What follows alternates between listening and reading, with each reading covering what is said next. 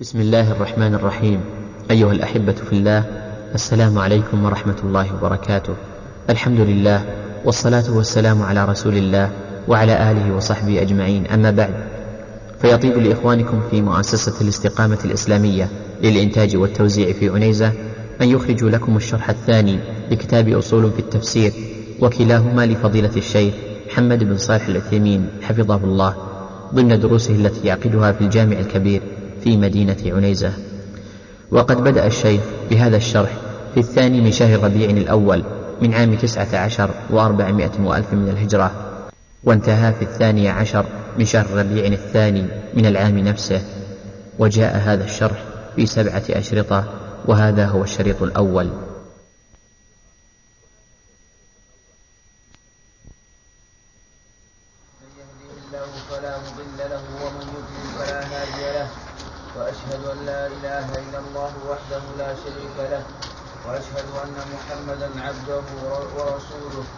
واشهد ان محمدا عبده ورسوله صلى الله عليه وعلى اله واصحابه ومن تبعهم باحسان وسلم تسليما اما بعد فان من المهم في كل فن ان يتعلم المرء من اصوله ما يكون عونا له على فهمه وتخريجه على تلك الاصول ليكون علمه مبنيا على أسس قوية ودعائم راسخه وقد, وقد قيل من حرم الأصول حرم الوصول.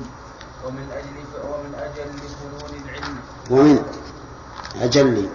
ومن أجل فنون العلم بل هو أجلها وأشرفها علم التفسير الذي هو تبيين معاني كلام الله عز وجل. وقد وضع أهل العلم له أصولا كما وضعوا لعلم الحديث أصولا ولعلم الفقه أصولا. وقد كنت كتبت من هذا العلم ما تيسر لطلاب المعاهد العلمية في جامعة الإمام محمد بن سعود الإسلامية. فطلب مني بعض الناس أن أفردها في رسالة ليكون ذلك أيسر وأجمع فأجبته إلى ذلك. وأسأل الله وأسأل الله تعالى أن ينفع بها ويتلخص ذلك فيما يأتي. بس. بسم الله الرحمن الرحيم. الحمد لله رب العالمين وصلى الله وسلم على نبينا محمد وآله وصحبه أجمعين استمعتم إلى هذه الخطبة والمقدمة ومضمونها أن علم التفسير هو أجل العلوم لأن العلم يشرف بشرف موضوعه وموضوع علم التفسير هو كلام الله عز وجل وكلام الله تعالى أشرف الكلام وهو أحق الكلام أن يفهم وأوجب الكلام أن يعمل به وعلى هذا فيكون علم أصول التفسير من أجل العلوم. والعلماء رحمهم الله وضعوا للعلوم كلها بأصنافها أصولا ترجع إليها. فأهل الفقه وضعوا أصول الفقه وأهل الحديث وضعوا مصطلح الحديث حتى يرجع الإنسان إلى أسس وأصول. لأن الرجوع إلى الأصول في نظري ونظر غيري هو العلم حقيقة. دون العلم بالجزئيات والمسائل المفردات. العلم هو العلم بالأصول حقيقة. ولذلك إذا من الله عز وجل على الإنسان بمعرفة الأصول انفتح له من أبواب العلم شيء كثير. لذلك وضعنا هذه الأصول على حسب منهج الثانوية في المعهد العلمي لكن هي وإن كانت لهذا المستوى من الطلاب لكنها مفيدة إن شاء الله ولذلك قررنا أن تكون القراءة فيها في هذه الجلسات. فنقول القرآن الكريم. ما هو القرآن الكريم؟ يقول القرآن في اللغة مصدر قرأ بمعنى تلا أو بمعنى جمع. لأن قرأ تكون بمعنى تلا مثل قول الله تعالى فإذا قرأت القرآن فاستعذ بالله. يعني إذا تلوت القرآن. وتكون بمعنى جمع. بمعنى جمع. ومنه القرية لأنها تجمع السكان. وعليه يكون القرآن إذن. له معنى معنى المتلو ومعنى الجامع. واستمع. أو بمعنى جمع تقول قرأ قرأ وقرآنا كما تقول غفر غفرا وغفرانا. فصارت كلمة قرآن مصدر. بمعنى اسم المفعول وبمعنى اسم الفاعل. إن كان من التلاوة فهي بمعنى بمعنى اسم المفعول إن كان من الجامع فهي بمعنى آه اسم الفاعل. فلا يكون مصدرا بمعنى اسم نعم. نعم تلا آه إيش تلا؟ ها؟ فعل المعنى الأول. فعل المعنى. فعل المعنى الأول تلا يكون مصدر آه، تلا يعني التلاوة يكون مصدرا بمعنى اسم المفعول أي بمعنى متلو وعلى المعنى الثاني جمع يكون مصدرا بمعنى اسم الفاعل أي بمعنى جامع لجمعه الأخبار والأحكام. قال عندي بالحاشية وأظنها أصل لكنهم غلطوا ويمكن أن يكون بمعنى اسم المفعول أيضا أي بمعنى مجموع لأنه جمع في المصاحف والصدور. والقرآن في الشرع وهذا هو الذي يهمنا. القرآن في الشرع. كلام الله تعالى المنزل على رسوله وخاتم أنبيائه محمد صلى الله عليه وسلم المبدوء بسورة الفاتحة المختوم بسورة الناس. هذا هو القرآن. إذن القرآن كلام الله. لفظه ومعناه أو اللفظ فقط؟ لفظه ومعناه. نحن نؤمن بأن الله تكلم بهذا الكلام بهذا القرآن الذي نقرأه. تكلم بقوله الحمد لله رب العالمين. تكلم بقوله الله لا إله إلا هو الحي القيوم وما أشبه ذلك. تكلم به عز وجل كلاما مسموعا منقولا إلينا عن طريق رسولين كريمين رسول ملكي ورسول بشري الرسول الملكي من؟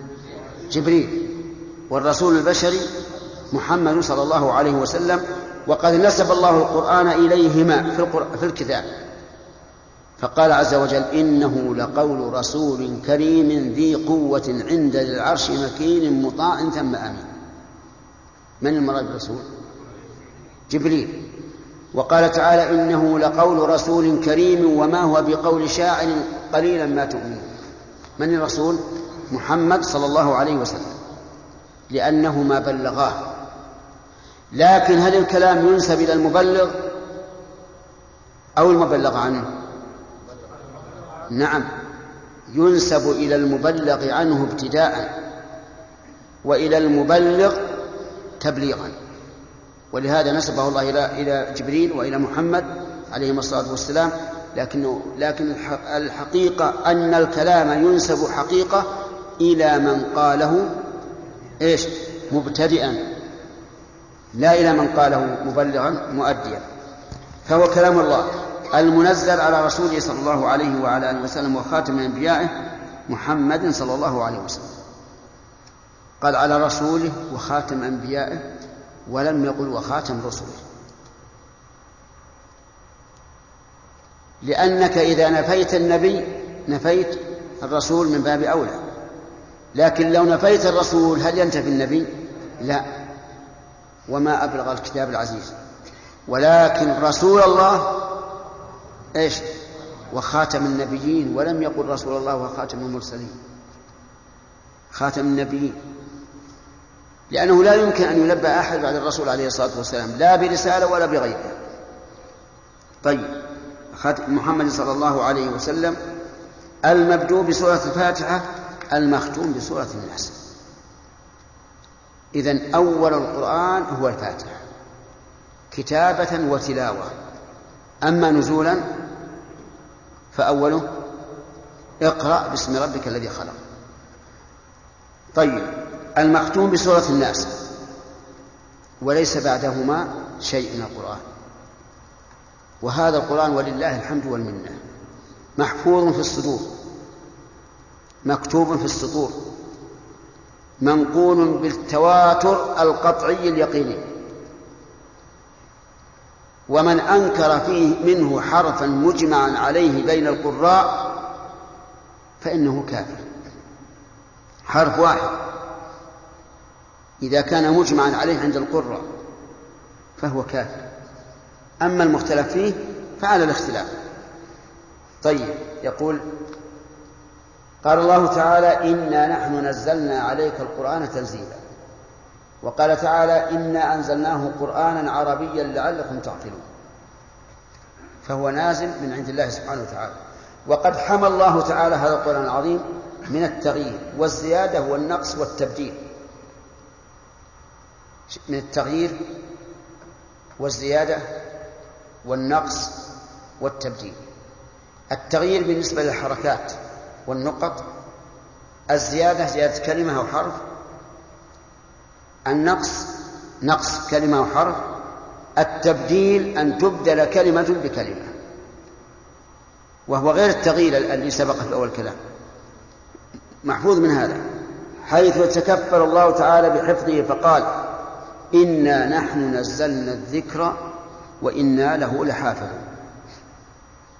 وعليه فمن ادعى أن هناك شيئا من القرآن مكتوم فهو إيش هو؟ كافر مكذب لله عز وجل لأنه من لازم أن يكون كذلك أن الله إما عاجز عن حفظه وإما كاذب في قوله إنا له لحافظون ومن وصف الله بالعجز أو بالكذب فهو كافر. حلال الدم والمال. طيب. قال الله تعالى ولذلك ولذلك إيش؟ مضت. ولذلك مضت القرون الكثيرة ولم يحاول أحد من أعدائه أن أن يغير فيه أو يزيد أو ينقص أو يبدل. إلا هتك الله ستره وفضح أمره والحمد لله. حتى التغيير المعنوي ييسر الله تعالى من عباده من يبين بطلانه. شوف التغيير اللفظي ما حاول أحد أن يغير اللفظ أبدا. التغيير المعنوي في محاولة نعم في محاولة وفعلا وقع لكن الله يغير من يبين الحق. وهذا تعرفونه من كتب التاريخ ومجاري العلماء رحمهم الله. وقد وصفه الله تعالى بأوصاف كثيرة تدل على عظمته وبركته وتأثيره وشموله وأنه حاكم على ما قبله من الكتب. قال الله تعالى ولقد آتيناك سبعا من المثاني والقرآن العظيم. سبعة من المثاني. ما, ما هي السبع المثاني؟ الفاتحة. ونص عليها لأنها أم القرآن. وأعظم سورة في القرآن هي الفاتحة. وهي رقية من كل داء. لكن بشرط أن يكون الراقي مؤمنا موقنا والمرقي عليه كذلك مؤمنا موقنا. هذا وصفه بإيش؟ القرآن العظيم. وقال تعالى والقرآن المجيد. والقرآن المجيد. القرآن المجيد في أي سورة وردت؟ في سورة قاف. سورة البروج. سورة البروج. في كلتا السورتين بيان قهر الله تبارك وتعالى لأعدائه وعقوبتهم لأن ذلك نعم ووصف القرآن بأنه مجيد مناسب تماما لهذا لأن المجد هو العظمة والسلطان. العظمة هو السلطان. وهلاك من من يضاد القرآن؟ يعني لأن القرآن إيش هو؟ مجيد. وقال تعالى كتاب أنزلناه إليك مبارك ليدبروا آياته وليتذكر أولو الألباب. وقال تعالى وهذا كتاب أنزلناه مبارك فاتبعوه واتقوا لعلكم ترحمون. والله القرآن مبارك من كل وجه. مبارك في تأثيره على القلب كما قال جل وعلا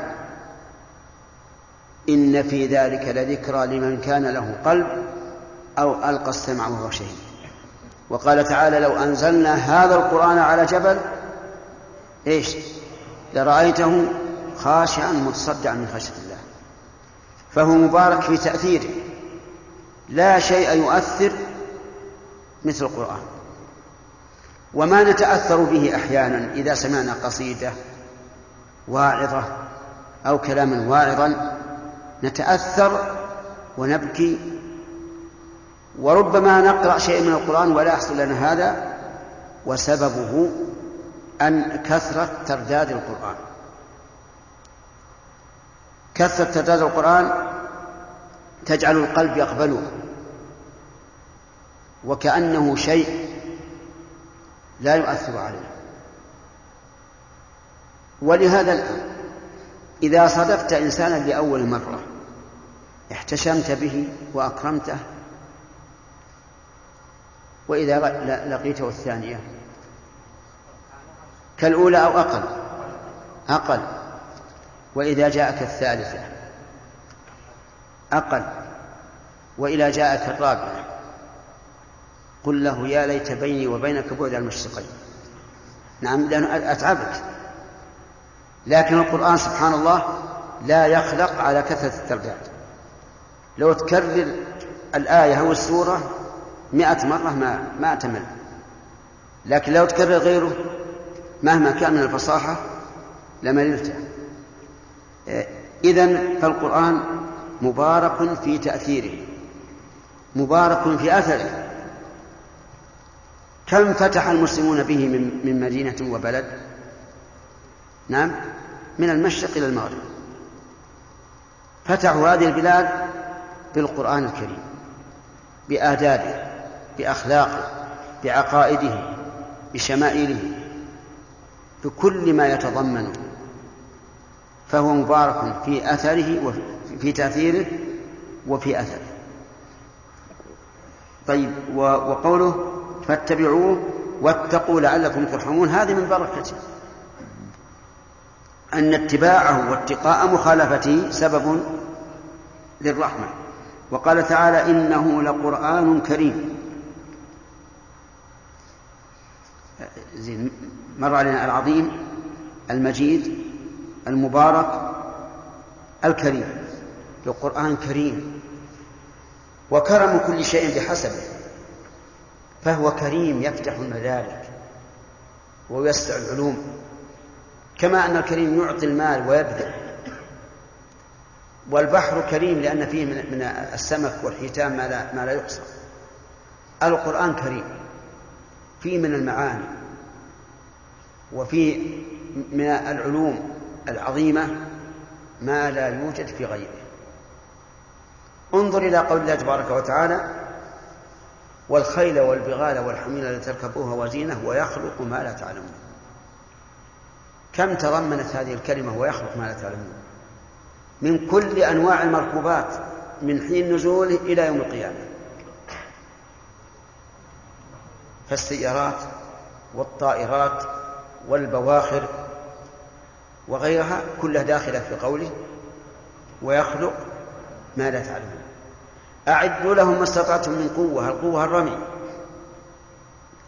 كم ماذا يتضمن من الرمي؟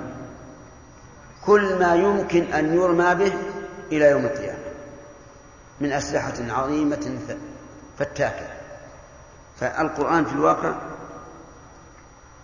كريم.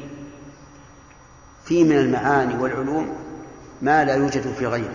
اللهم اجعلنا من من تاليه حق تلاوته. من من أوصافه إن هذا القرآن يهدي للتي هي أقوى.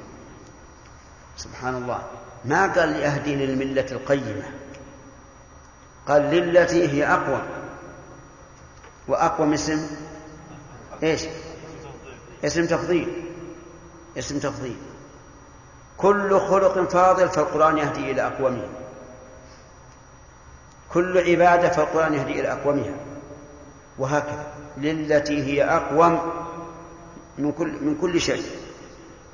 وقال تعالى لو لو أنزلنا هذا القرآن على جبل لرأيته خاشعا متصدعا من خشية الله وتلك الأمثال نضربها للناس لعلهم يتفكرون. اللهم صل التفكر. لو أنزل الله هذا القرآن على جبل لرأيته من حين ما ينزل عليه خاشع مساوي للأرض. متصدعا من خشية الله. والقلوب نسأل الله السلامة. قاسية أقسى من الجبال. إلا ما شاء الله. وقال عز وجل وإذا ما أنزل السورة نعم هذه الآيات الأخيرة في تأثير القرآن. كيف يؤثر هذا التأثير؟ وقال تعالى وإذا ما أنزل السورة فمنهم من يقول أيكم زادته هذه إيمانا؟ منهم أي من المنافقين. من يقول أيكم زادته هذه إيمانا أين أين الإيمان الذي يزيد بالسور هل زادتك يا فلان إيمان وش يقول؟ وش يقول؟ منافق. يقول لا. هل زادتك إيمان لا. هل زادتك إيمان لا. إذا ما في فائدة. هذا هذا معنى الآية. منهم من يقول أيكم زادته هذه إيمانا والاستفهام للتحدي. يقول الله عز وجل فأما الذين آمنوا فزادتهم إيمانا وهم يستبشرون.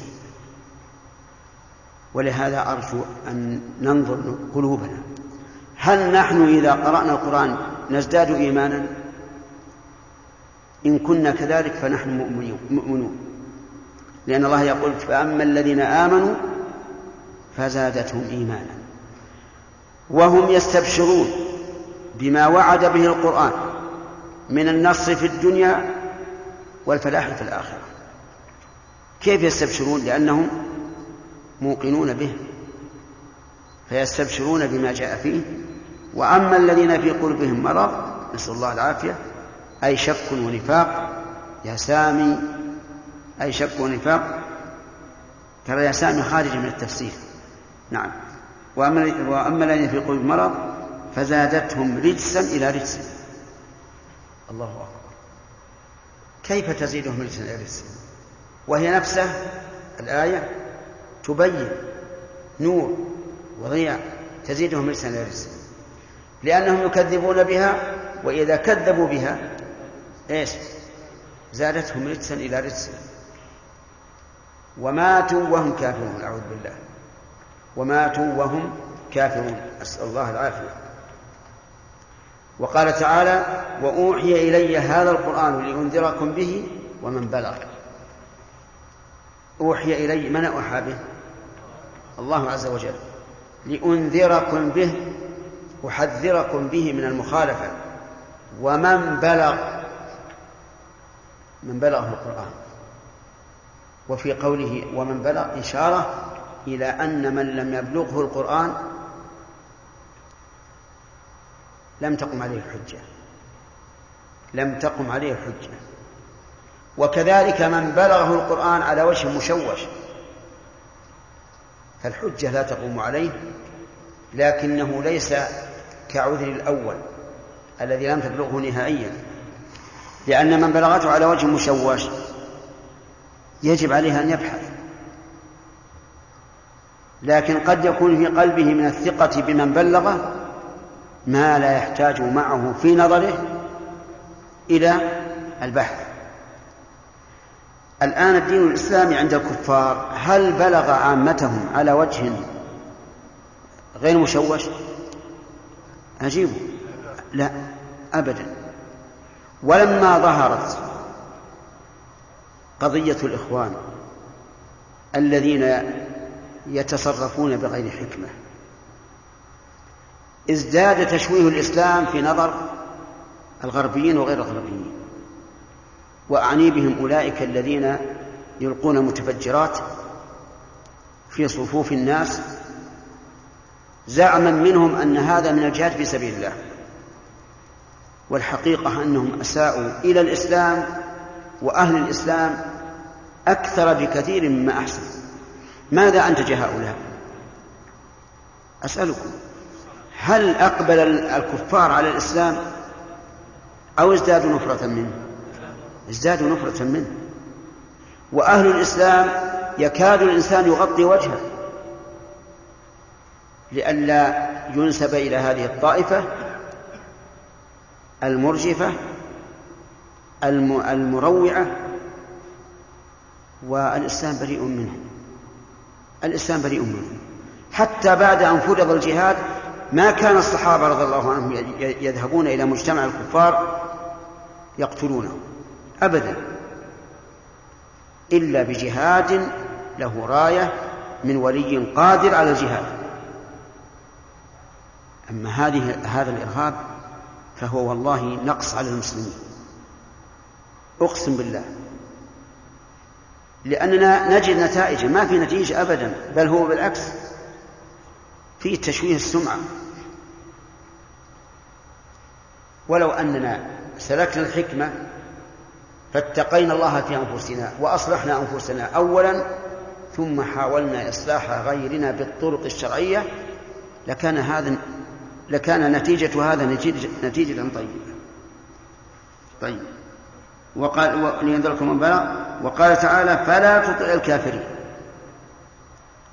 يعني الكافرين بك وبالقرآن. وجاهدهم به. جهاد كبير. معنى جاهدهم به؟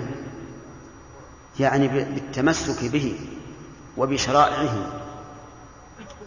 وبعرض ما جاء فيه من الآداب والأخلاق فإن ذلك من أكبر جهادهم.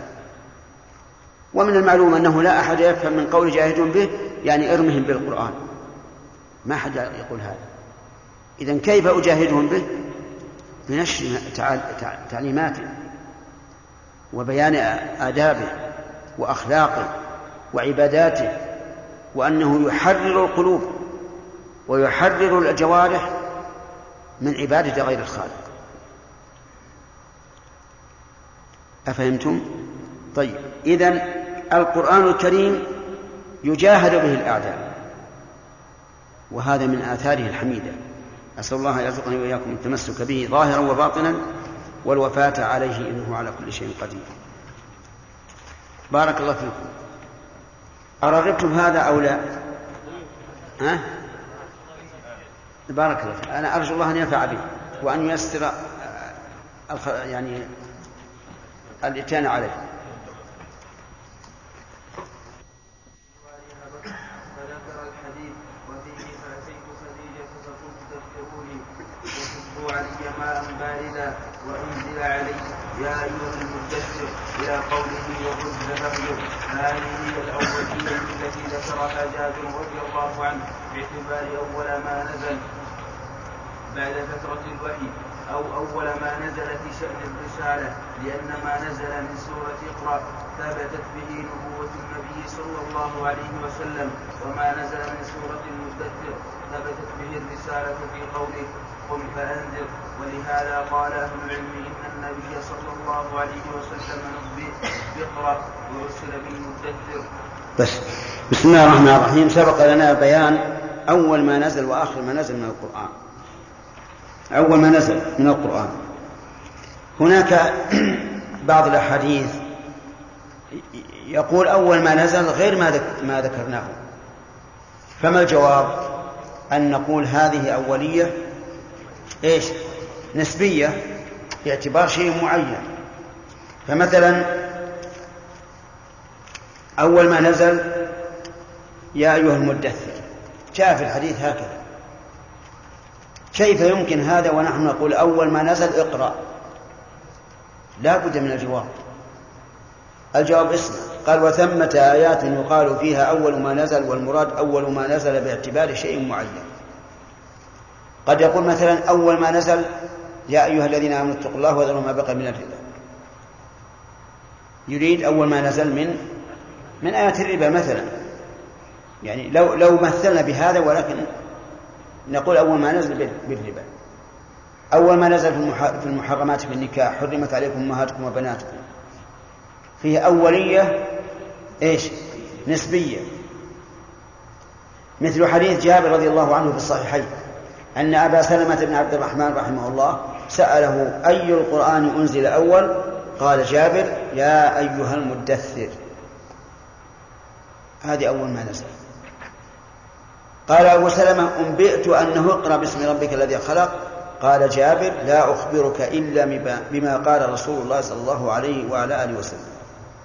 قال رسول الله جاورت في حراء فما قضيت جوا فلما قضيت جواري هبطت فذكر الحديث وفيه فأتيت خديجة فقلت دثروني وصبوا علي ماء باردا وأنزل, علي يا أيها المدثر إلى قوله والرز فهجر.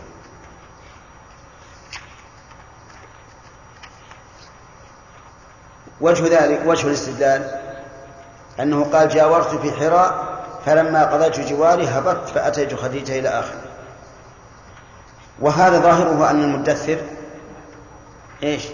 أول ما نزل. لكن يقول فهذه الأولية التي ذكرها جابر رضي الله عنه باعتبار أول ما نزل بعد فترة الوحي لأن الوحي أول ما أنزل على الرسول صلى الله عليه وسلم انقطع. وأراد قال بعضهم انقطع ثلاث سنوات وقال بعضهم دون ذلك. والحكمة من هذا ليشتد شوق النبي صلى الله عليه وسلم إلى تطلع الوحي ونزول الوحي. وكان الأمر كذلك حتى صار يخرج إلى غار حراء ويرفع بصره إلى السماء. يترقب أن ينزل عليه الوحي. فنقول أول ما نزل عليه بعد إيش؟ بعد فترة الوحي. وهذا صحيح أو أول ما نزل في شأن الرسالة. لأن فيه التصريح قم فأنذر وهذا هذا الإرسال. يقول أو أول ما نزل في شأن الرسالة لأن ما نزل من سورة اقرأ آه، ثبتت به نبوة النبي صلى الله عليه وسلم وما نزل من سورة المدثر ثبت به الرسالة في قوله قم فأنذر. ولهذا قال أهل العلم إن النبي صلى الله عليه وسلم نبئ بقرأ وأرسل بالمدثر. مجعولة بين قوسين كأنها قرآن وهذا غلط. نبئ بقرأ يعني بهذه السورة. الأقواس هذه تغير يكتب قوس عادي وأرسل بالمدثر ثم قال المؤلف نزول القرآن ابتدائي وسببي. ينقسم نزول القرآن إلى قسمين. القسم الأول ابتدائي وهو ما لم يتقدم نزوله سبب يقتضيه وهو غالب آيات القرآن. هذا يسمى ابتدائي. يعني الذي ليس له سبب نسميه ابتدائيا ومنه قوله تعالى ومنهم من عاهد الله لئن آتانا من فضله لنصدقن ولنكونن من الصالحين. الآيات. فإنها نزلت ابتداء في بيان حال بعض المنافقين. وأما ما اشتهر من أنها نزلت في ثعلبة في ثعلبة بن حاطب وفي قصة طويلة ذكرها كثير من المفسرين ووجهها كثير من وروجها كثير من الوعاظ فضعيف لا صحة له. نعم نحن نصصنا على هذا وإلا فالأمثلة كثيرة. للإشارة إلى أن هذه القصة غير صحيحة. لأن هذا الرجل بعد ذلك جاء الرسول ورده وجاء لأبي بكر ورده وجاء لعمر ورده وهذا لا شك أنه غير صحيح. لأن لأن من تاب تاب الله عليه ولو كان منافقا حتى المنافقون. قال الله تعالى إن المنافقين في الدرك الأسفل من النار ولن تجد لهم نصيرا إلا الذين تابوا وأصلحوا واعتصموا بالله وأخلصوا دينهم لله فأولئك مع المؤمنين. فالتوبة مقبولة من كل إنسان ومن أي ذنب. الخلاصة.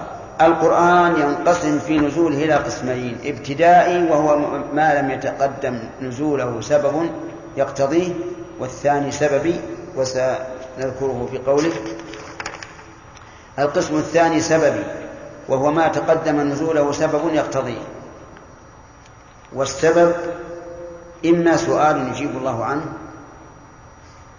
أو حادثة وقعت تحتاج إلى بيان أو فعل واقع يحتاج إلى معرفة حكمه ثلاثة أشياء. الأول سؤال يجيب الله عنه. مثاله يسألونك عن الأهلة قل هي مواقيت للناس والحج. هذا واضح أنه, جو أنه قد سبق سبب يقتضيه. أليس كذلك؟ الصحابة يسألون الرسول عليه الصلاة والسلام عن الأهلة. لماذا خلقها الله عز وجل؟ فقال الله له قل هي مواقيت للناس في معاملاتهم. يقول مثلا هذا عليه دين إلى كذا وما أشبه ذلك. والحج يعني أن الحج أشهر معلومات. وما اشتهر من أن الصحابة رضي الله عنهم سألوا النبي صلى الله عليه وسلم عن الأهلة لماذا تبدو صغيرة ثم تكبر؟ فأجاب الله بفائدتها دون سبب نقصان الهلال وزيادته لا صحة له. وأهل البلاغة يدعون هذا ويقولون إن إجابتهم بغير ما سألوا من أسلوب الحكيم وليس كذلك. الصحابة سألوا الرسول صلى الله عليه وسلم عن الأهلة ما سبب؟ يعني لماذا خلق الله هذه الأهلة؟ لأي سبب؟ لأي فائدة؟ فأجابهم الله عز وجل. والله موفق. استغفر الله الآن إن شاء الله عندنا رجلان التزما بتوزيع الكتاب. نعم. نعم.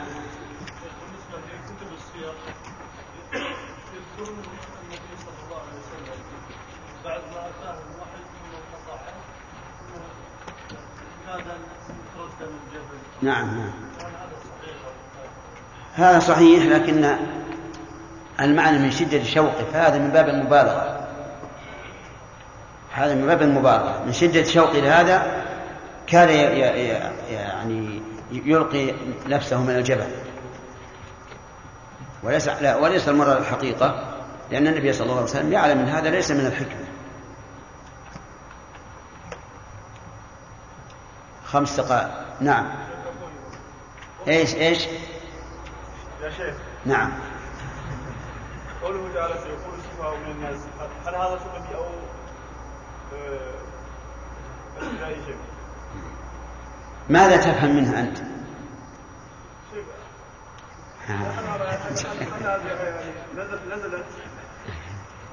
لكن سيقول هل قالوا؟ إذا ابتدائية إخبار الله عما سيقع.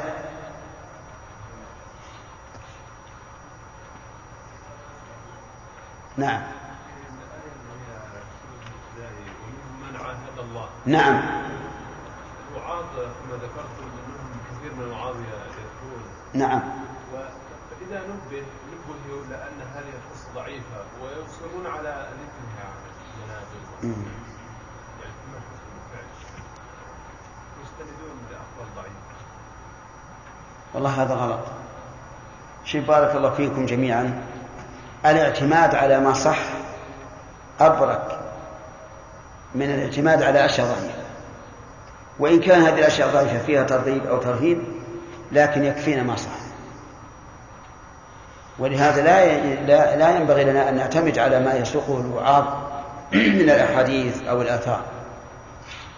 لأنهم يأتون بأشياء لا زمام لها وسمعت قبل أظن قبل البارحة عن قصة يحيى موسى عن قصة الإمام أحمد ويحيى بن معين. حين قام الرجل يحدث عنهما وهما جالسان. يقول حدثنا أحمد بن حنبل ويحيى بن معين. وساق سند كله خفاش. إلى النبي صلى الله عليه وسلم. أن من قال قل الله أحد خلق الله من كل حرف كذا وكذا ملكا ويسبحون له إلى آخره. ولما قضى الحديث ناداه الإمام أحمد. فأقبل الرجل والله أعلم أنه أقبل مهرولا. يظن أنه سيعطيه شيئا. فقال ما من حدثك بها قال أحمد بن حنبل إمام أهل السنة. قال أنا أحمد بن حنبل وهذا يحيى بن معين ما حدثناك؟ قال والله حسبك عاقل. ما خلق الله أحمد بن حنبل إلا أنت؟ يقف غطى وجهه قال يضحك عليه مشاكل.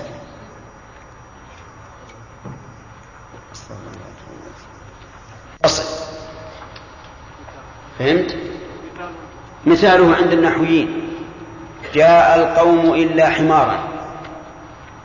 حمار الدابة المعروف. هل الحمار من جنس القوم؟ نعم. لا. فهذا منقطع. نحن نقول بدل إلا حمارا إلا لا ولا بعيرا راحت البعير. إلا سيارة هنا. المتصل أن يكون من جنسه مثل أن تقول قام القوم إلا زيدا. فزيد من القوم. ها؟ آه. المعنى أن المنقطع تكون إلا بمعنى لكن. فتقول جاء القوم إلا حمارا أي جاء القوم لكن حمارهم لم يأتي معهم. لا المتصل إلا على بابها. أداة استثناء ما هي أداة استدراك إلا التي المنقطعة أداة استدراك نعم.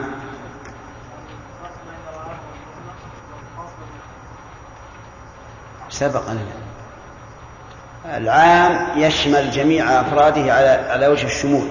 يعم جميع أفراده على وجه الشمول. والمطلق يعم جميع أفراده على وجه البدل إذا قلت لا تكرم رجلا وجب أن تمتنع عن إكرام جميع الرجال. وإذا قلت أكرم رجلا كفى أن تكرم رجلا واحد واحدا. انتهى الوقت طيب اقرأ صالح بسم الله الرحمن الرحيم. والصلاة والسلام على أشرف الأنبياء والمرسلين. نبينا محمد وعلى آله وصحبه أجمعين.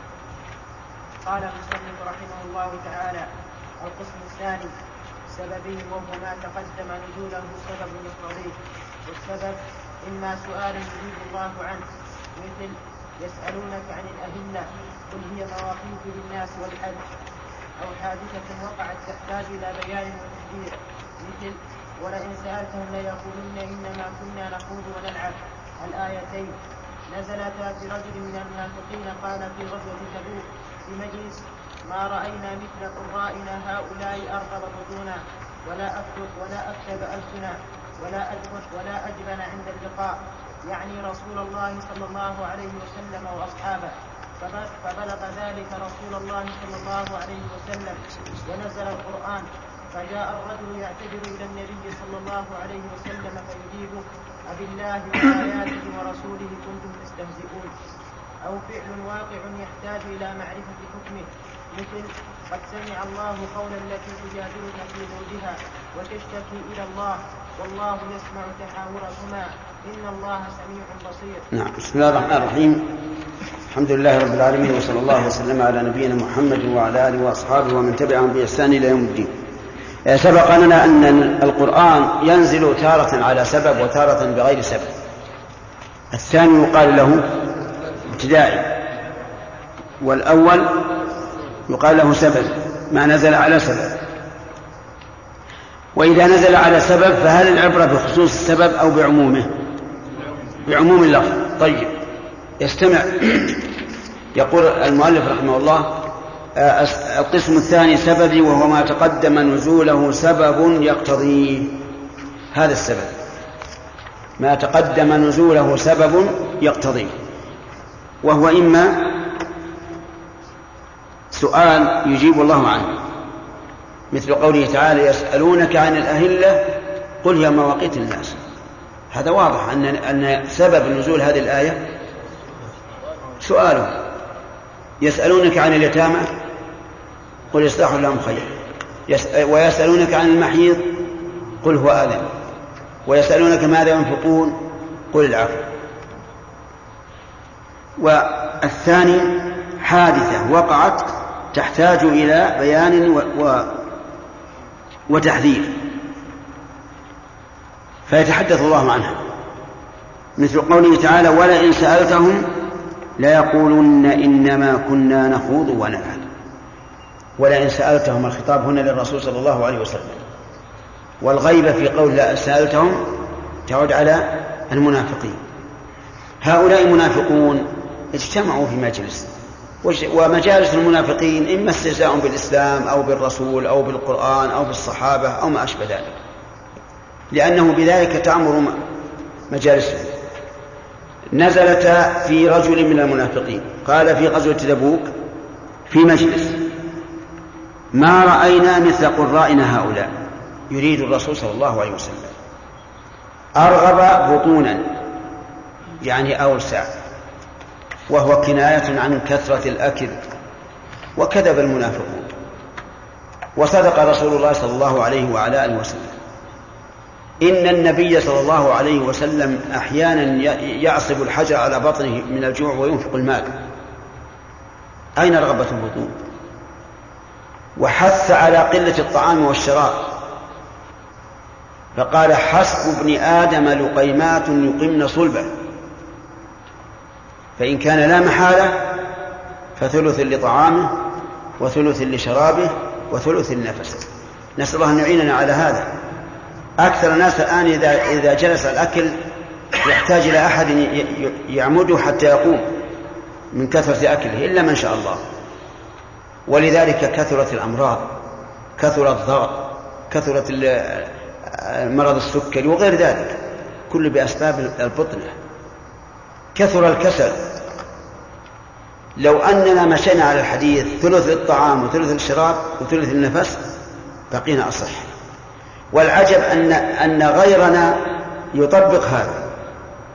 حدثني أناس كثيرون يقولون إن الغرب لا يأكلون ويشبعون. أخي الكريم اقلب الشريط من فضلك. ولذلك كثرت الأمراض كثر الضغط كثرت مرض السكري وغير ذلك كل بأسباب البطنة. كثر الكسل. لو أننا مشينا على الحديث ثلث الطعام وثلث الشراب وثلث النفس بقينا أصح. والعجب أن أن غيرنا يطبق هذا. حدثني أناس كثيرون يقولون إن الغرب لا يأكلون ويشبعون. يأكل واحد قليلا ثم يقوم يعمل. وإذا جاء رجع واكل. قليلا قام يعمل. إذا جاء حتى يكون لهم خمس أكلات في اليوم. أما نحن ما شاء الله فصحيح ينطبق علينا رغبة البطون. بماذا نتعلل يتعلل بعضنا يقول الحمد لله أن أبا هريرة شرب من اللبن حتى ملأ بطنه. فقال الرسول اشرب. قال لا أجد مساغا ما في مكان. فيتعلل بقصة وقعت من شخص ميت من الجوع يسقط من الجوع إذا إذا قام نعم. وجاء الله له بلبن فشرب. يقيسون هذه الحالة النادرة يقيسون عليها كل الأحوال الآن. نسأل الله أن يعيننا يا أخواني على قلة الأكل وأن نقتصر على الأكل النافع. طيب هؤلاء يقولون ما رأينا من مثل قرائنا هؤلاء؟ أرغب بطونا. أصدقوا في ذلك؟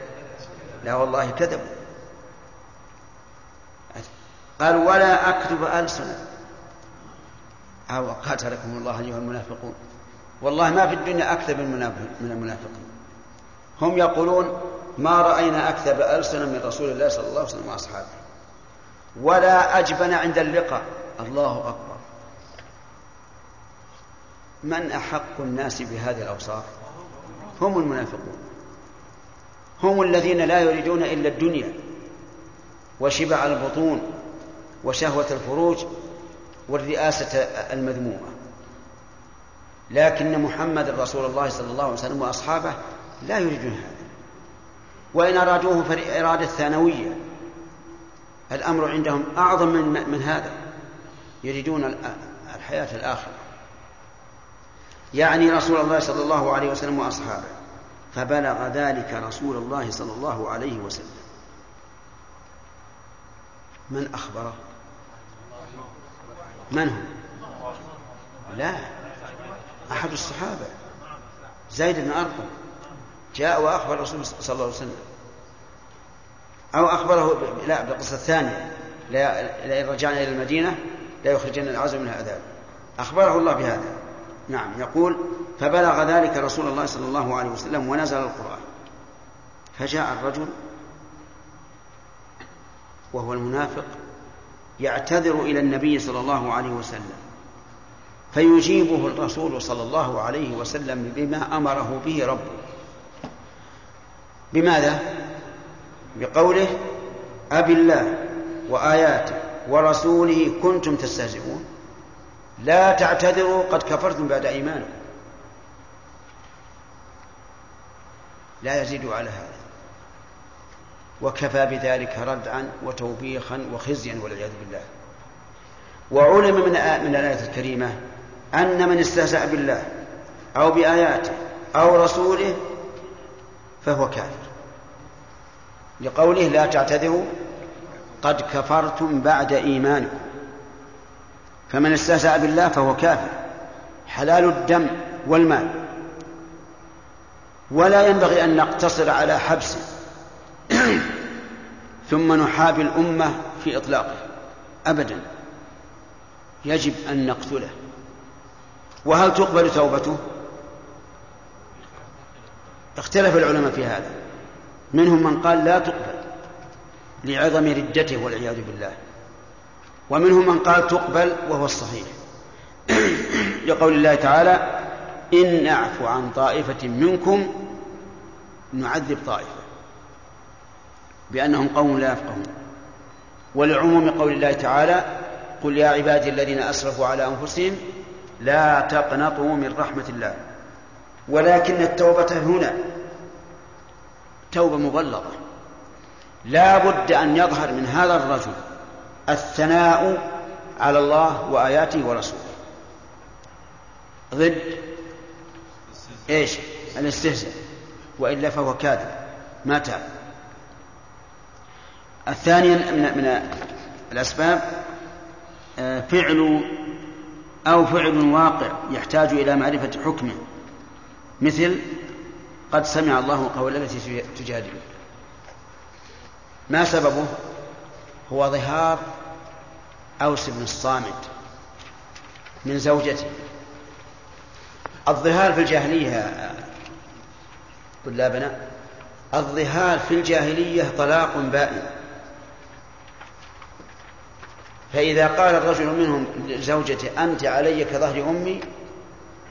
طلقت منه طلاقا بائنا ما في رجعة أفهمتم؟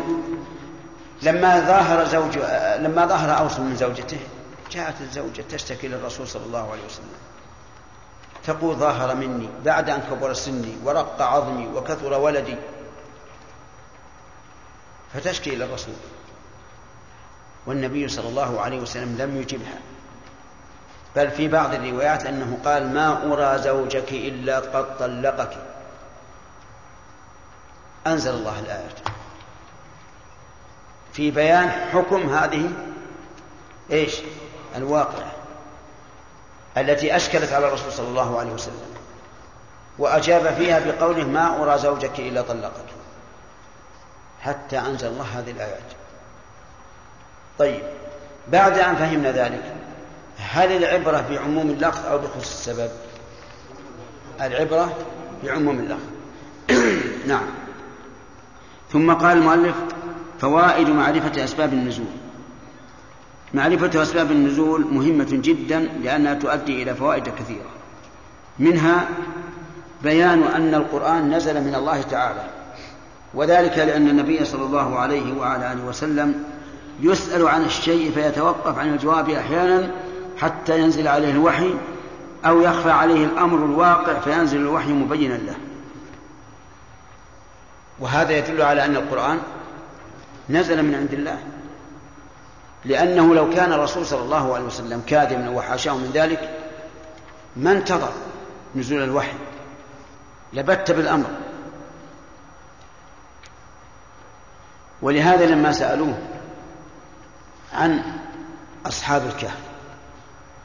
قال أخبركم غدا. لأن ما عنده علم قال أخبركم غدا. جاء الغد. لم ينزل شيء من القرآن. ثاني ثالث آه، إلى خمسة عشر يوم. والنبي صلى الله عليه وسلم لم ينزل عليه شيء. لأنه صادق.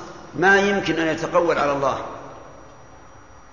حتى نزلت قصتهم فقصها على الناس. فمعرفة أسباب النزول؟ تبين أن القرآن من عند الله تبارك وتعالى ينزله على رسوله محمد صلى الله عليه وسلم. مثال الأول قوله تعالى ويسألونك عن الروح قل الروح من أمر ربي وما أوتيتم من العلم إلا قليلا. المراد بالروح يا أحمد؟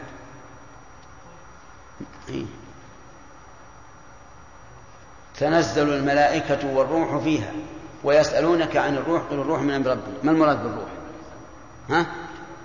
إيش؟ إذا تنزل الروح تنزل الملائكة والروح يعني روح الإنسان. نعم. إيه. ماذا رأيت في منامك؟ كيف؟ سولة فجر. ها؟ اشهد بالحق. نعم. ها؟ نعس. لكن النعاس في الدرس نوم ثقيل. انتبه يا أحمد. طيب. هنا يقول ويسألونك عن الروح يعني روح الإنسان. ما هذه الروح التي إذا إذا كانت في البدن فهو إنسان حي متحرك فاهم واعي. وإذا ذهبت عن البدن صار جثة. كومة من اللحم والعظام والدم. ما هذا؟ ففي صحيح البخاري عن عبد الله بن مسعود رضي الله عنه أن رجلا من اليهود قال يا أبا القاسم ما الروح؟ فسكت. من؟ الرسول صلى الله عليه وسلم. ولو كان كاذبا يريد أن يمشي نفسه. لقال الروح كذا وكذا لأن السائل اليهودي. واليهودي يسأل للاسترشاد أو للتحدي. للتحدي لا شك. فسكت النبي صلى الله عليه وسلم. ما أجاب. وفي لفظ فأمسك النبي صلى الله عليه وسلم فلم يرد عليهم شيئا فعلمت أنه يوحى إليه فقمت مقامي فلما نزل الوحي قال ويسألونك عن الروح قل الروح من أمر ربي وما أوتيت من العلم إلا قليلا. فقطع الله العلم بها الروح من أمر الله لا يعلمها إلا الله عز وجل. وما أوتيتم من العلم إلا قليلا وهذا توبيخ للسائل عن الروح. كأنه يقول ما بقي عليك من العلم إلا الروح حتى تسأل عنها؟ وقد فاتك من العلم. عجيب. الشيء الكثير. لأنه قال ما أوتيت من العلم إلا قليلا وبهذه الآية يمكن أن نجيب عن هؤلاء أن نجيب هؤلاء الذين يسألون عن كيفية صفات الله أو عن كيفية ما يقع من أمور الغيب. نقول ما أوتيتم من العلم إلا قليلا إذا قال كيف كان الحر في الدنيا من فيح جهنم؟ شلون منين جاء؟ نقول ما بقي عليك من العلم إلا هذا؟ حتى تسأل ونتلو عليه ويسألونك عن الروح قل الروح من أمر ربي وما أوتيت من العلم إلا قليلا ونقول تعال تعال أيها الحادي أيها الحريص على العلم أخبرني عن روحك يستطيع أن يجيب؟ ما يستطيع لا يستطيع أبدا فنقول إذا عجزت عن فهم ما كان بين جنبيك وبه حياتك فكيف تسأل عن ما فوق ذلك؟ المهم أن هذا قاعدة تنير القلب وتشرح الصدر. أن الشيء الذي لا يمكن إدراكه لا تسأل عنه. لأنه بكل سهولة نقول له للسائل إيش؟ ماذا نقول؟ نقول ما وما أوتيت من العلم إلا قليلا هل ما بقي عليك من العلم إلا هذا تسأل عنه؟ اسأل عن وضوءك عن صلاتك عن زكاتك عن صيامك. طيب. ومثال الثاني ما هو الثاني؟ نعم. بيان. كيف؟ منها. منها بيان أن القرآن نزل من عند الله أو يخفى عليه نعم. مثال الثاني قول الله تعالى يقولون لئن رجعنا إلى المدينة ليخرجن الأعز منها الأذل. من الذي يقولون؟ المنافقون. المنافقون أغنياء. المنافقون أعزاء بأنفسهم وهم أذلة. ماذا قالوا؟ قالوا لا تنفقوا على من عند رسول الله حتى ينفضوا. يعني وإذا انفضوا فأنفقوا عليهم. لا تنفقوا على من عند رسول الله حتى ينفضوا. حتى هنا للتعليل وليست للغاية. بخلاف قوله تعالى لن نبرح عليه عاكفين حتى يرجع إلينا موسى. فهنا حتى يرجع إلينا موسى للغاية. انتبهوا للفرق. لا تنفقوا على من عند رسول الله حتى ينفضوا حتى يتركونه أجابهم الله. ولله خزائن السماوات والأرض ولكن المنافقين لا يفقهون. الرزق ليس بأيديهم بأيدي الله عز وجل. وما رزقهم الله المال إلا فتنة لهم. ثانيا يقولون آه، ففي صحيح البخاري أن زيد بن أرقم رضي الله عنه سمع عبد الله بن أبي رأس المنافقين. عبد الله بن أبي له ولد طاهر اسمه عبد الله عبد الله ابن عبد الله بن أبي. أبوه رأس المنافقين وهو من صالح المؤمنين يعني ابنه. طيب يقول يقول ذلك. ما هو؟ يقول لئن رجعنا إلى المدينة ليخرجن الأعز منها الأذل يعني بالأعز نفسه وأصحابه وبالأذل رسول الله صلى الله عليه وسلم وأصحابه. فأخبر به النبي صلى الله عليه وسلم يريد أنه الأعز ورسول الله صلى الله عليه وسلم وأصحابه الأذل. فأخبر النبي صلى فأخبر زيد عمه بذلك. فأخبر يعني عم يعني عمه به النبي صلى الله عليه وسلم. فدعا النبي صلى الله عليه وسلم زيدا ليستثبت الخبر فأخبره بما سمع. ثم أرسل إلى عبد الله بن أبي وأصحابه فحلفوا. ما قال؟ ويحلفون على الكذب. نعم. وهم يعلمون. حلفوا ما قال. وكان رسول الله صلى الله عليه وسلم لا يحكم إلا بما يسمع. لا يحكم إلا بما يسمع. مع أن زيد بن أرقم أخبره. لكنه كان صلى الله عليه وسلم لا يقبل الدعوة إلا ببينة. صدقهم عليه الصلاة والسلام. وهذا من من الحكمة أنه يصدقهم. فأنزل الله تصديق زيد في هذه الآية فاستبان الأمر لرسول الله صلى الله عليه وسلم. المنافقون أنزل الله فيهم سورة كاملة.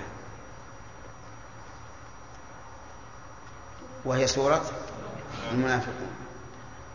وأنزل في فضائحهم عدة آيات في سورة براءة. ولهذا كانت براءة من أشد السور على المنافقين لأنها فضحتهم. وأنزل الله تعالى في واحد من الكافرين سورة كاملة. من هو؟ أبو لهب. لأن أولا لأن أبا لهب عم الرسول صلى الله عليه وسلم كان يجب عليه أن يكون أول الناس مؤمنين به ويدافع عنه. لا أن يكون أشد الناس عداء له وكفرا به والعياذ بالله. فاستحق بفعله القبيح الشنيع أن تنزل فيه سورة كاملة. نسأل الله أن يعيذنا وإياكم من النفاق. إنه على كل شيء قدير. نعم. كيف؟ ها؟ أي أحسنت. الدرس الثاني نعم. إذا نستمر. الحمد لله. طيب. صار من فوائد معرفة أسباب النزول آه بيان أن القرآن نزل من عند الله. ثانيا بيان عناية الله تعالى برسوله صلى الله عليه وسلم في الدفاع عنه. إذا عرفنا سبب النزول عرفنا عناية الله عز وجل برسوله في الدفاع عنه مثاله قوله تعالى وقال الذين كفروا لولا نزل عليه القرآن جملة واحدة. كذلك لنثبت به فؤادك ورتلناه ترتيلا من شبه من شبه الكفار ما قد ما قد يروج على آه، أهل الجهل. قال الذين كفروا الكتب التي نزلت على الرسل السابقين تنزل جملة واحدة. ومحمد ينزل عليه كتابه مفرقا. فهل لا أنزل عليه القرآن جملة واحدة؟ ماذا يريدون بهذا الكلام؟ التشكيك في كون هذا الوحي من عند الله. أجاب الله عنه. قال كذلك أي أنزلناه كذلك لنثبت به فؤادك. نقويه أرأيتم لو نزل القرآن جملة واحدة؟ لكان فيه مفاسد. لكان تنزل الأحكام كلها من أولها إلى آخرها جملة واحدة في أناس وثنيين لا يعرفون الحق. هل يكون هذا مقبولا أو يتردد فيه الكثير؟ الثاني يتردد فيه الكثير. والله يقول هذه أوامر كثيرة وحبس حريات كما يقولون لكن إذا نزل كاللبن للرضيع. يمتصه شيئا فشيئا. نفع أو لا؟ نفع. ولهذا قال كذلك لنثبت به فؤادك. نقويه. كلما فتر الوحي ازداد النبي صلى الله عليه وسلم شوقا إلى الوحي فنزلت الآيات تثبيتا للرسول صلى الله عليه وسلم. أيضا رتلناه ترتيلا. رتلناه ترتيلا يعني أنزلناه على مهل وعلى مكث. كما قال تعالى في آية أخرى وقرآنا فرقناه يعني فرقناه لتقرأه على الناس على مكث ونزلناه تنزيلا. وكونه يأتي شيئا فشيئا مرتلا لا شك أنه أسهل على الناس في حفظه. وتعلمون أن الصحابة الكتابة فيهم قليلة. فأكثر ما يكون عندهم الحفظ. وفي قوله تعالى ورتلناه ترتيلا وقوله يا أيها المزمل قم الليل إلا قليلا نصفه أو انقص منه قليلا أو زد عليه ورتل القرآن ترتيلا يعني اقرأه على مهل. وأما زعم أهل التجويد أن المراد به جود اقرأه بصيغة التجويد فليس كذلك. بل التجويد قد يكون مع الإسراع وعدم الترتيب.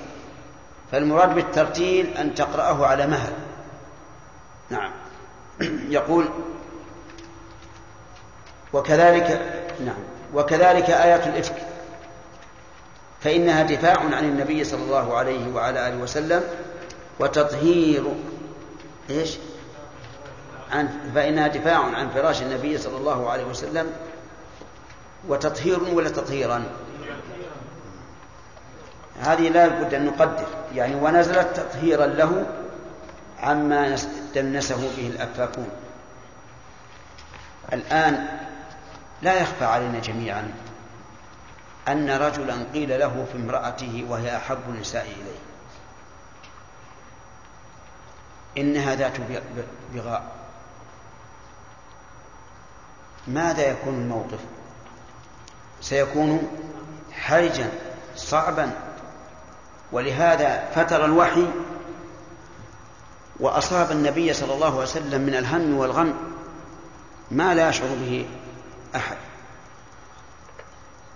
زوجته وابنة صديقه وأحب النساء إليه ترمى بهذا الفعل الشنيع والعياذ بالله. فكان في قلق. وكان يدخل عليها وهي مريضة لأنها أول ما رجعت المدينة أصابها الحمى. ثم لما سمعت بالقضية ازدادت وصارت تبكي ليلا ونهارا لا يرقى لها دم. وكان النبي عليه الصلاة والسلام عادته إذا دخل عليها وهي مريضة أن يسأل ويتحفى.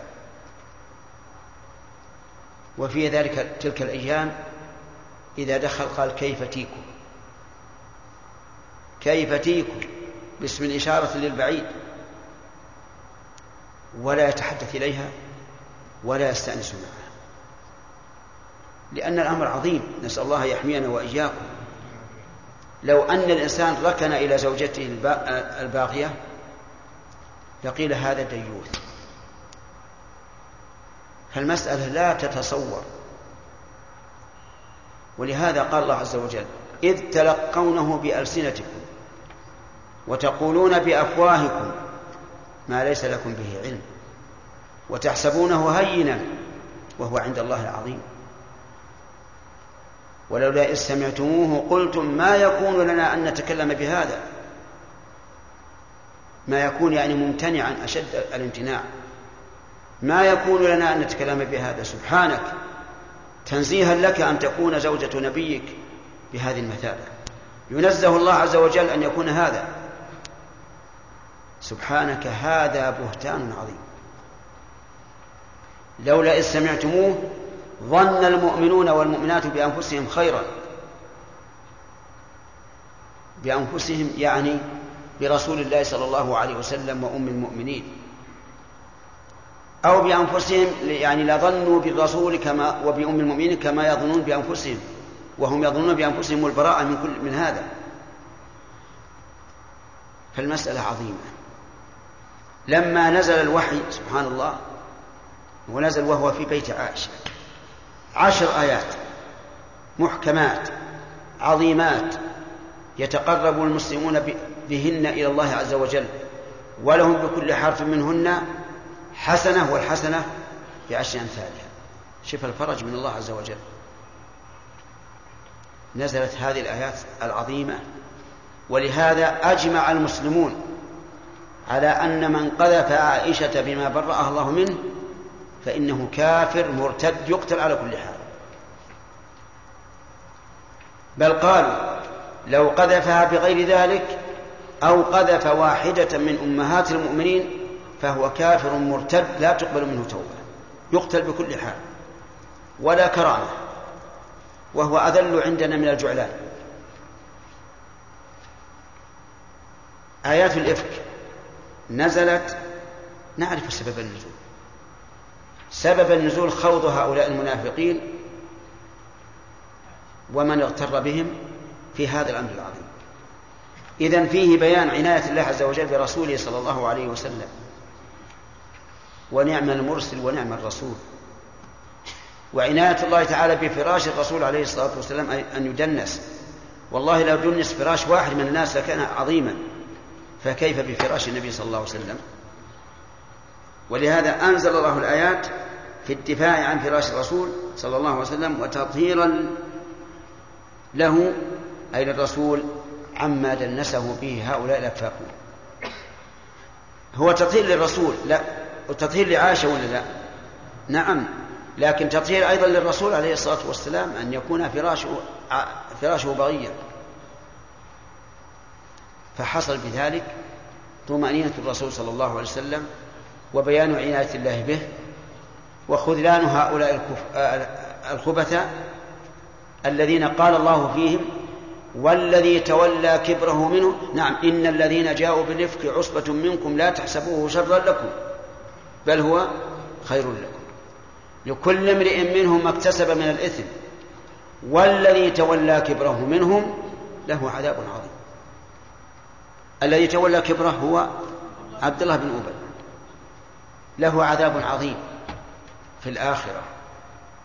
في الدنيا لم يحده الرسول عليه الصلاة والسلام ما أقام عليه الحد مع أنه أقام الحد على حسان بن ثابت وامرأتين. استغفر الله. أقام الحد على مصطح بن أثاثة وامرأتين لكنه لم يقم الحد على عبد الله بن أبي مع أنه هو الذي تولى كبره. ليش؟ اكتفاء بقوله تعالى له عذاب عظيم ولم يقل اجلدوه. هذا واحد. ثانيا الحد تطهير. وعبد الله بن أبي الخبيث أهل للتطهير. أبدا رجس هذا سبب أيضا. سبب ثالث عبد الله بن أبي زعيم قومه. والنبي صلى الله عليه وسلم يحب التأليف.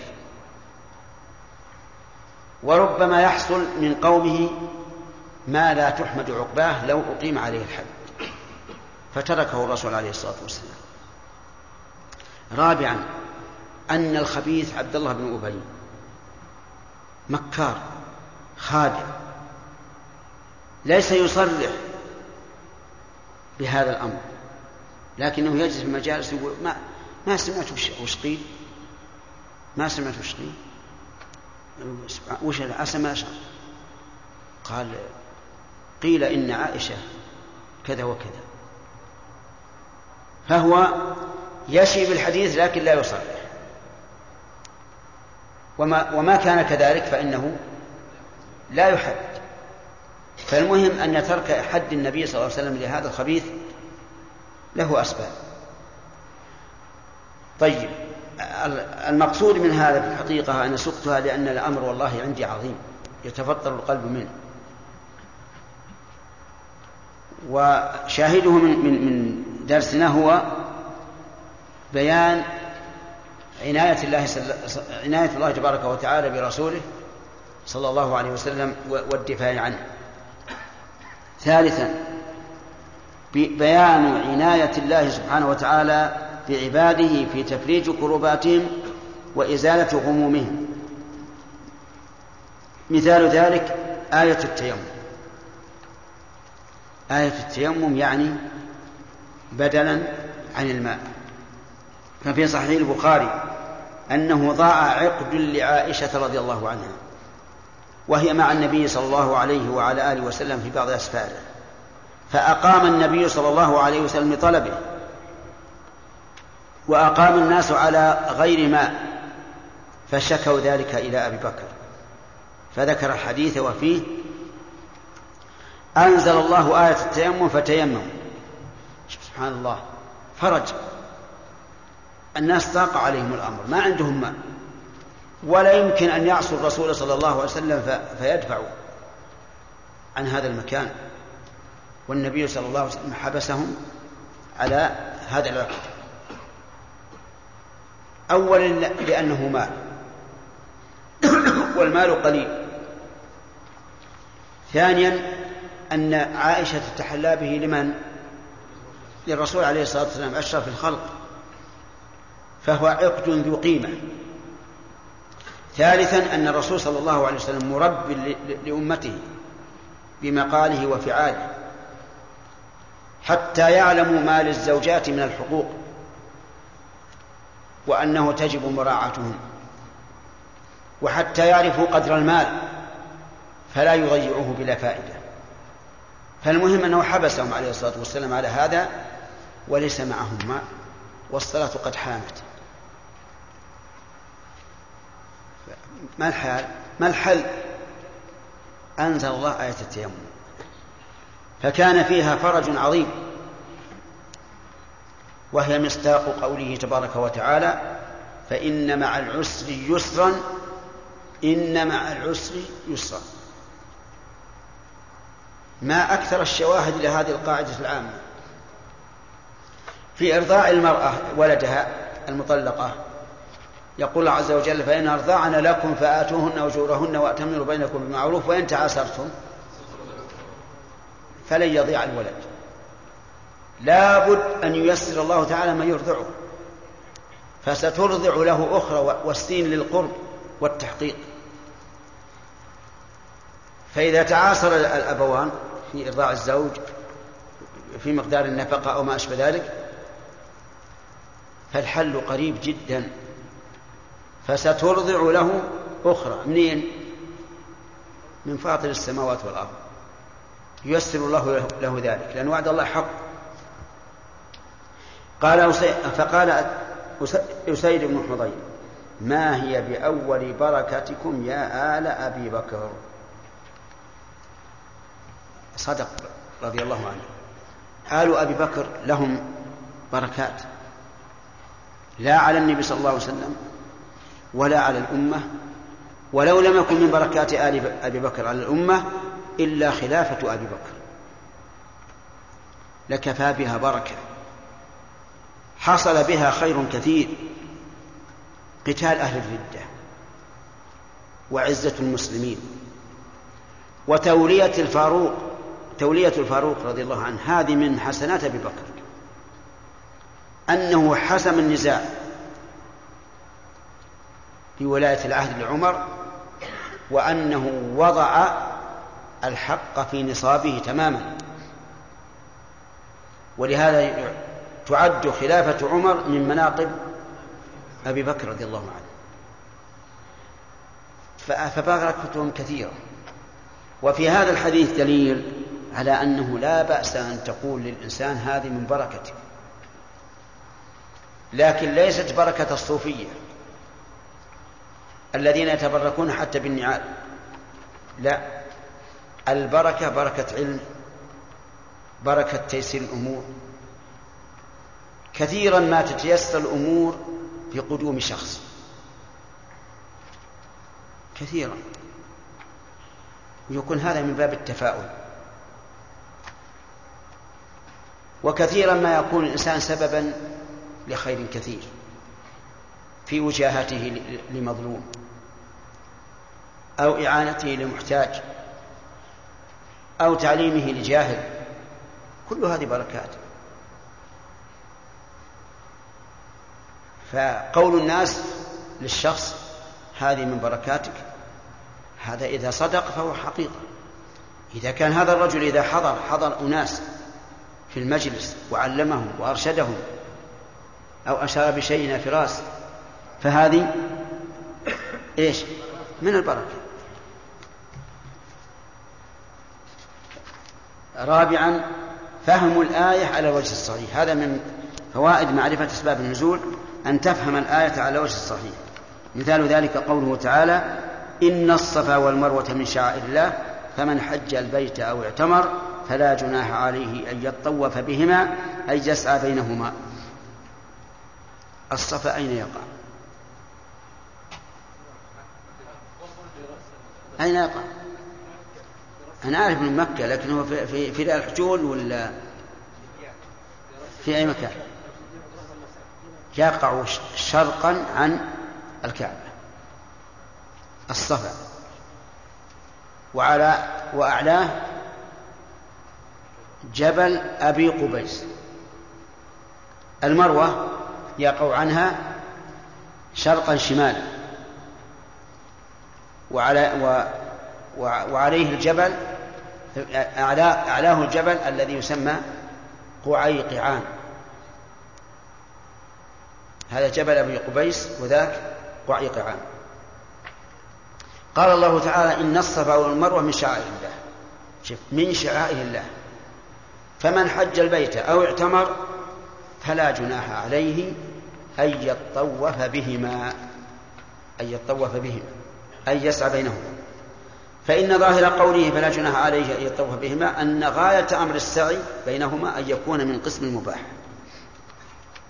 صحيح؟ نعم. لكن لا جناح عليك أن تطوف يعني وليس بواجب. هذا ظاهر الآية. لكن إذا عرفت السبب بطل العجب. ففي صحيح البخاري عن عاصم بن سليمان قال سألت أنس بن مالك رضي الله عنه عن الصفا والمروة فقال كنا نرى أنهما من أمر الجاهلية. نرى يعني نظن أو نرى بمعنى نعتقد ونعلم أنهما من أنبياء الجاهلية فلما كان الإسلام أمسكنا عنهما. فصاروا يطوفون بالبيت ولا يسعون. فأنزل الله تعالى إن الصفا والمروة من شعائر الله. فجعلها من جعلهم من الشعائر. ويكون فلا جناح عليهما نفيا لما يتوهم من إيش؟ من الإثم بالطواف بهما. وليس نفيا لأصل الحكم. بل نفي بل هو نفي. امشي معي. لما يتوهم من الإثم بالطواف بهما. والآية تدل على هذا. لأن قال من شعائر الله. وما كان من شعائر الله فهل يقتصر في حكمه على أن يقال لا جناح عليك أن تفعل؟ لا بل هو مطلوب. طيب.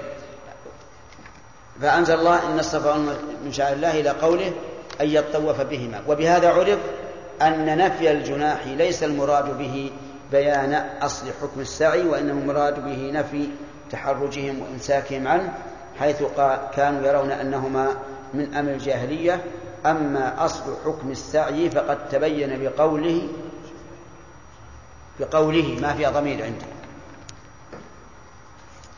فقد تبين بقوله من شعائر الله.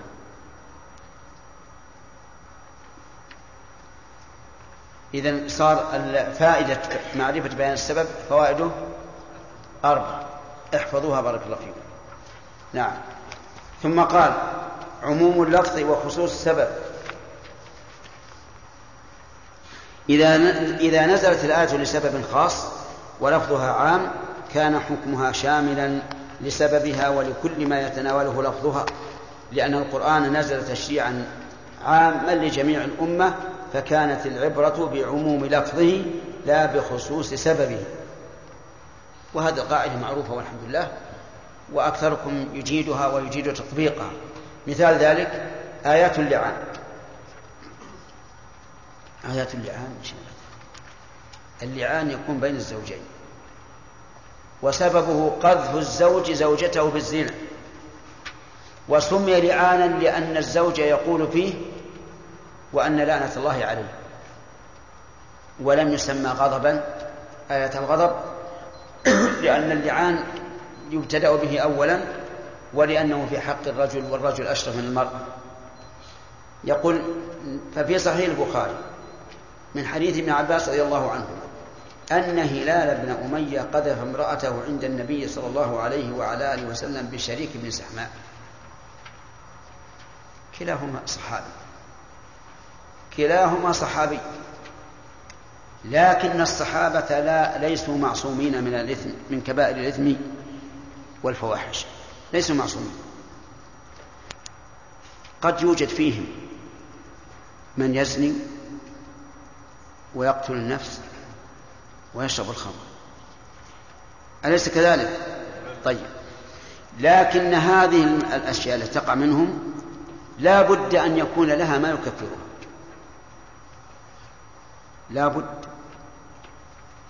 وقد ذكر شيخ الإسلام ابن تيمية رحمه الله في كتابه العقيدة الواسطية أسبابا متعددة لتكفير ما وقع منه منها أن الله قال لأهل بدر اعملوا ما شئتم فقد غفرت لكم. وتعلمون ما جرى في قصة حاطب وجاسوسيته على النبي صلى الله عليه وسلم عند أهل مكة. لما قال عمر دعني أقتل أضرب عنقه قال لا. لأن الجاسوس يقتل الذي يجس على المسلمين للكفار يقتل يجب أن يقتل وجوبا. حتى لو تاب لأن لأن لأنه لو تاب فإن مضرته لا ترتفع بل يقتل حتى لا يعود غيره إلى إلى ذلك لكن الرسول منع عمر. وقال له وما يدريك أن الله تعالى اطلع إلى أهل بدر فقال اعملوا ما شئتم فقد غفرت لكم. فوقع هذا الذنب إيش؟ مغفورا من قبل. اعملوا ما شئتم فقد غفرت لكم. أي غفرت لكم ما تعملون بعد هذه المعركة التي أعز الله بها المسلمين عزا عظيما. يقول نعم. فقال النبي صلى الله عليه وسلم البينة أو حد في ظهره. البينة يعني أقم البينة على أن امرأتك زنت. وكم البينة يا أحمد؟ نعم. أربعة شهود رجال. عدول يشهدون أنهم رأوا ذكر الزاني في فرج الزانية رأوا الذكر في الفرج. من يبي يشهد؟ نعم. ما حد يشهد. صعب. ولهذا لما وقعت هذه القضية في زمن عمر قوم شهدوا على أحد الصحابة بأنه زنى. جابهم عمر. قال تشهدون؟ قال نعم نشهد. تشهدون أنكم رأيتم ذكره في فرجه قال نعم نشهد. ثلاثة. كلهم ثبتوا على هذه الشهادة. الرابع لما جاء يشهد قال له المشهود عليه اتق الله اتق الله. والله لو كنت بين أفخاذنا ما شهدت هذه الشهادة. صعبة قال والله يا أمير المؤمنين وقف. أنا رأيت أستا تنبو وذكر ينزو يعني رجلا ينزو لكن إلى حد أن ذكره في فرجها ما أستطيع ما أشهد. كبر عمر تكبيرا عظيما أن نجى الله أحد الصحابة من هذه الفرية ثم جلد الثلاثة على ثمانين جلدة وبرأ الرابع وبرأ المكتوب عليه. إحنا نقول مكتوب عليه ولا لا؟ نقولها بملء أفواهنا لقوله تعالى فإذ لم يأتوا بالشهداء فأولئك عند الله هم الكاذبون. هلال بن أمية رضي الله عنه وتعرفون أنه أحد الثلاثة الذين نزلت توبتهم من عند الله. قال له النبي صلى الله عليه وسلم البينة أو حد في ظهري. فقال هلال والذي بعثك بالحق إني لصادق. فلينزلن الله ما يبرئ ظهري من الحد الله أكبر. ثقة بالله عز وجل وحسن ظن. أكد أن الله سينزل ذلك. بماذا أكده؟ بالقسم واللام ونون التوكيد. فلينزلن الله لأن الجملة هذه مؤكدة بهذه مؤكدة بهذه الثلاثة. القسم واللام ونون التوكيد. فلينزلن الله ما يبرئ ظهري آه، من الحد. فنزل جبريل وأنزل عليه والذين يرمون أزواجهم فقرأ حتى بلغ إن كان من الصادقين. تقول المرأة أن غضب الله عليها إن كان من الصادقين. قال فهذه الآيات نزلت بسبب قذف هلال بن أمية لامرأته لكن حكمها شامل له ولغيره بدليل ما رواه البخاري من حديث سالم بن سعد رضي الله عنه أن عويمر العجلاني جاء إلى النبي صلى الله عليه وسلم فقال يا رسول الله رجل وجد مع امرأته رجلا أيقتله فتقتلونه أم كيف أصنع مشكل. يقول أيقتله يعني يقتل من رآه على زوجته فتقتلونه. تقتلون من؟ أيها الإخوة إخوانكم الزوج في مؤسسة الاستقامة الإسلامية. للإنتاج والتوزيع في عنيزة يرجون لكم علما نافعا ويحبون إشعاركم بأن هذا الشرح لم يكتمل في هذا الشريط.